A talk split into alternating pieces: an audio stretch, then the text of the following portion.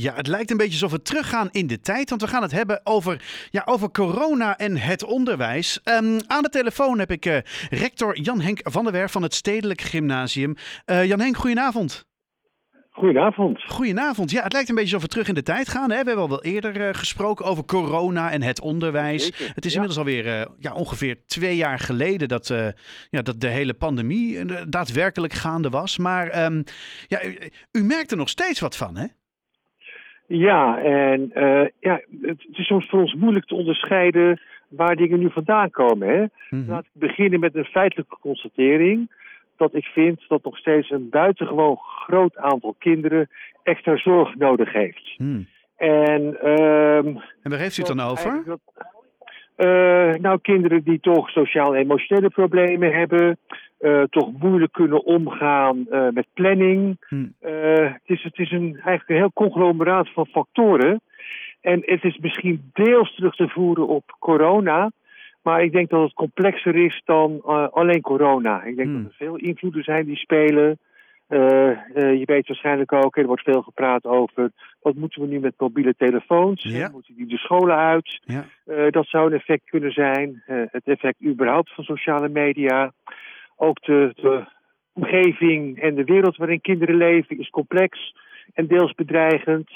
Uh, dus ik denk eigenlijk dat het een, een, groot aantal factoren zijn die ervoor zorgen dat kinderen maar niet in een, nou ja, in een vrolijk ritme komen Hmm. en extra zorg nodig hebben.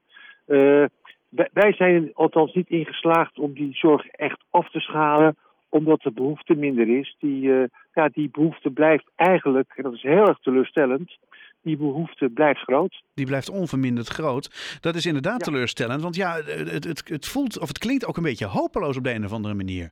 U, ge- u geeft zoveel dingen aan waarvan je zegt van ja, die, die verander je ook niet even zomaar. Nee, nee, want als het één knopje was wat aan en uit kon, dan was het te lang geregeld. Eh, ik, ik denk dat er, dat er meer aan de hand is. En eh, zoals je misschien zelf ook nog weet, toen die coronacrisis ons trof, eh, toen zijn we eigenlijk begonnen met eh, eh, een focus op het cognitieve. Ja. Als er leerachterstanden zijn, die gaan we wegwerken. Ja. En geleidelijk bleek dat, dat de problemen veel dieper lagen. Hmm. En, en ook een hele hoge sociaal-emotionele, psych- psychologische component hadden.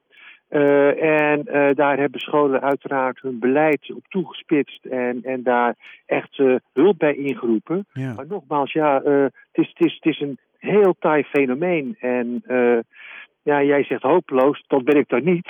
Oh, gelukkig. Maar, eh, ik, ik ben wel bezorgd. Ja. Ja. nou ja, die zorg, die, eh, die, ja, als u het zo zegt, dan kan ik die alleen maar delen. Ehm, maar u zegt hè, van, eh, vanuit die coronatijd, sociaal-emotioneel, wa- wat zijn dan de specifieke onderdelen uit die, kan, uit die pandemie die volgens u dat nu maken, nou ja, dat we erbij lopen zoals we erbij lopen? Ja, nou ja, ik denk dat de gevoelens blijven hangen van neerslachtigheid. van, van eh, ja, ik wil het woord depressie niet te licht gebruiken, want dat is een hele ernstige ziekte. Ja. Maar eh, ik laat het voelen, voelen, gevoelens van neerslachtigheid, geen energie hebben, niet zo goed weten eh, waar je toekomst ligt en wat Hmm. je ermee wilt. Dat soort gedachten spelen heel veel bij kinderen, heb ik de indruk. En eh, nu, nu signaleert u dat. Eh nou kan ik me ook voorstellen dat u zegt van, nou ja goed, wij, wij op het stedelijk proberen daar op deze manier toch handen en voeten aan te geven. Kunt u wat voorbeelden noemen van hoe u daar dan toch, eh, ja, toch een beetje hoopvol mee om kunt gaan? Ja, nou ja, we proberen natuurlijk mentoren extra, extra tijd te geven om meer tijd met de kinderen te besteden. We schakelen leerlingmentoren in om de kinderen goed te begeleiden als ze de school binnenkomen. Eh, we hebben een zorgteam wat er bovenop zit. Eh, maar ik denk dat we ook eens moeten kijken naar eh, de, de werkdruk die we geven aan kinderen. Want ik heb ook het idee dat kinderen een hele hoge prestatiedruk ervaren. Ah. En ik denk dat scholen misschien ook eens naar hun curricula moeten kijken. Leveren we nog wel het soort onderwijs wat kinderen van nu aanspreekt? En eh, eh, verwachten we niet te veel van ze? Hmm. Verwachten ouders soms niet te veel van de kinderen? Nou, het is eh, wat mij betreft een, een heel volle bak met allerlei verschillende oorzaken die, nou ja, die toch nare gevolgen hebben voor onze leerlingen. Ja, en, En ziet, ik heb het idee, ook bij leerlingen op andere scholen ook. Ja, ja, precies. Want zi- ziet u dat ook terug in bijvoorbeeld eh, eh, de tevredenheidspeilingen of, of, of onderzoeken? Of, hè, kunt u het ook hard maken op de een of andere manier? Want eh, ik, ik, Nee, ik zie, ik, zie geen, eh, ik zie geen daling van de leerlingtevredenheid. Die was zelfs wat wat opgelopen. maar ik zie tegelijkertijd een, een, groot aantal kinderen wat extra aandacht en zorg nodig heeft. Hmm. Ja. Ik, ik denk ook dat er helaas nog veel is wat we niet precies weten. Ja, nee, dat, dat kan ik me heel goed voorstellen. Want ja, we weten ook maar so much. Uh, hey, en um, wat u zegt van nou, dat, het is een heel breed uh, zorgpalet in principe. waar, waar u zorgen bij heeft. Is het, is het nog wel. Is het nog wel. Nee, ik ga de vraag anders formuleren. Gaat het nog wel over onderwijs? Uh, uh, een hele, hele goede vraag. Heel veel van wat u vertelt is volgens mij ook jeugdhulp of jeugdzorg of psychologische ondersteuning. Ja, dingen, dingen schuiven wat dat betreft een beetje in elkaar. Hè? En, en uh, ik, ik, ik stel mezelf eens diezelfde vraag. Hè? moet, moet het niet ergens anders naartoe? Maar ja, er zijn ook weinig andere plekken waar kinderen terecht kunnen. Dus organiseren we het binnen onze scholen. En, en voorlopig kunnen we dat en, en, en doen we dat. Maar nogmaals, hè, eigenlijk hadden we stiekem gehoopt dat alles weer terug zou gaan naar code normaal. Ja. Maar dat is het nog steeds niet. Nee, en de reden dat ik het ook vraag natuurlijk is omdat hè, als u heel veel van dit soort zorg op zich neemt, dat natuurlijk, ja, u, je kunt niet anders zou je zeggen, want u moet wel. Um, maar gaat dat niet dan af van het stuk onderwijs of zo? Nee, dat niet. Dat niet? Oké, okay, oh, gelukkig. Nee, dat zeker niet. Nee hoor. Daar uh, maken we absoluut geen concessies in. Nee, nee dat, dat, daar hoeven we geen concessies te doen.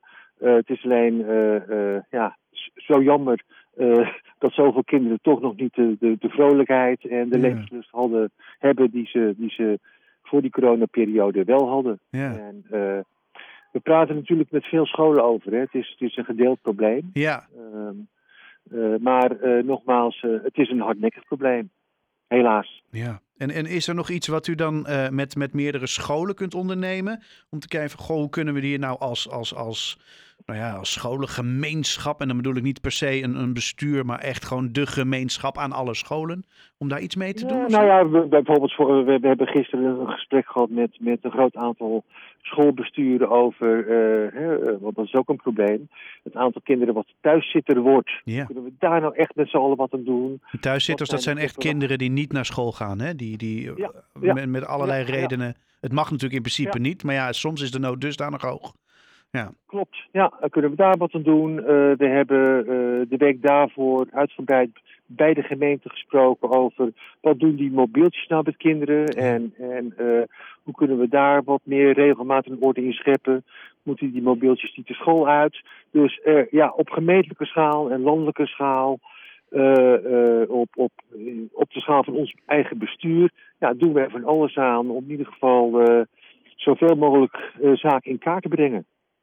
Stel dat er, er, luistert nu een student en die denkt, ja, ik, ik inderdaad, ik, ik, ik merk dat ik nog steeds neerslachtige gevoelens heb en uh, ik heb er geen zin in, ik, ik heb weinig, weinig gezichten. Wat zou u zo'n zo'n student dan nu aanraden? Of, of als tip geven? Nou ja, in, in ieder geval uh, uh, blijf leuke dingen doen. zorg dat je aanhaakt bij een vriendengroep. Ja. vermijd isolement, want dat is altijd heel erg naar. Ja. Uh, en en uh, probeer, probeer hulp te zoeken. Ja, hè? En maak het geen taboe. Nee. nee, praat erover. Hè? Dat lijkt me volgens mij het meest, ja. uh, meest belangrijke.